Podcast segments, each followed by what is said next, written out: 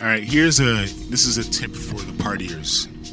I often I kind of chant a sobriety song on this rantcast, but I'm also very aware that some people just like to party.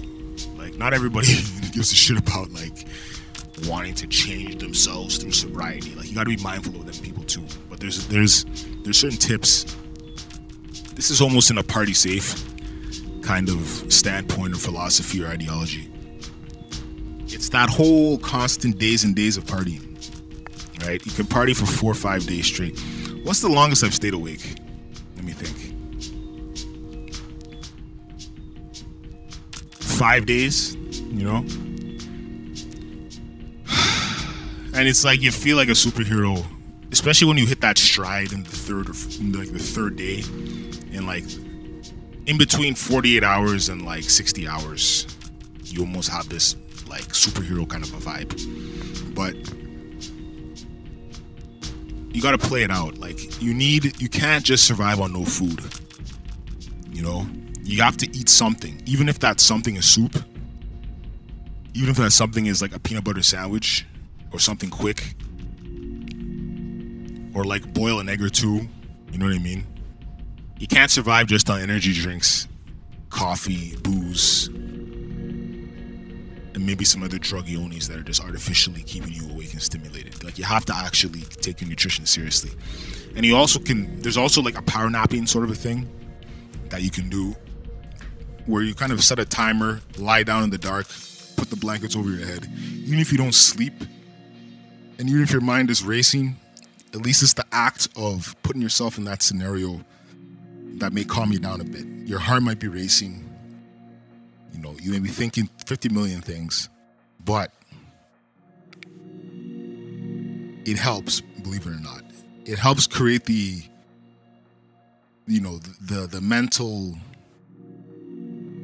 the mental sort of even if it's like a, a bit of a theater, mental theater that you're sleeping but you ain't sleeping, obviously. But still, it helps to just not be so go, go, go, and not to be so hyped up and stimulated. Lay in bed for a bit and calm yourself down and have a snack of sorts. Again, this seems like Captain Obvious, but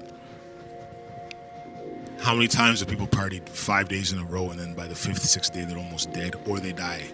And water could have been the thing that could have kept them alive a little bit longer, or a meal, or it's like, you know,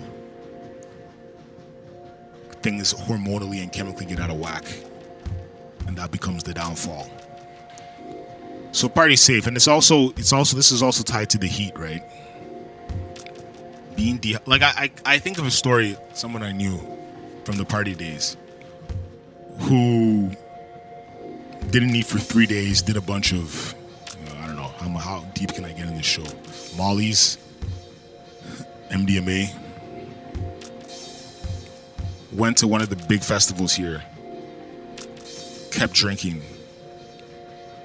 And I guess from according to him, he blocked out and passed out in the middle of the festival in the heat.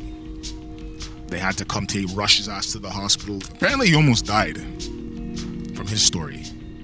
And I'm like, all of this could have been prevented, and he admitted himself, if he had just drank a little bit more water and a little less alcohol, right? So, all this to say, be mindful of your partying.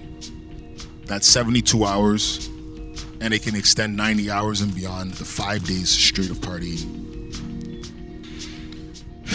Even though it's unnecessary, and that's like time of your life disappeared there are ways to minimize the potential damage physically. And it'll also tie into a mental and emotional uh, balance, a bit more of a emotional and, and uh, mental balance. Because on that come down, that come down that happens after three or four days is almost suicide inspiring. And in fact, it can be, you know, it can be. And it's happened. So stay safe, you partiers. Stay safe, the festival goers. Um, stay safe to anybody using partying as escapism. All right, peace.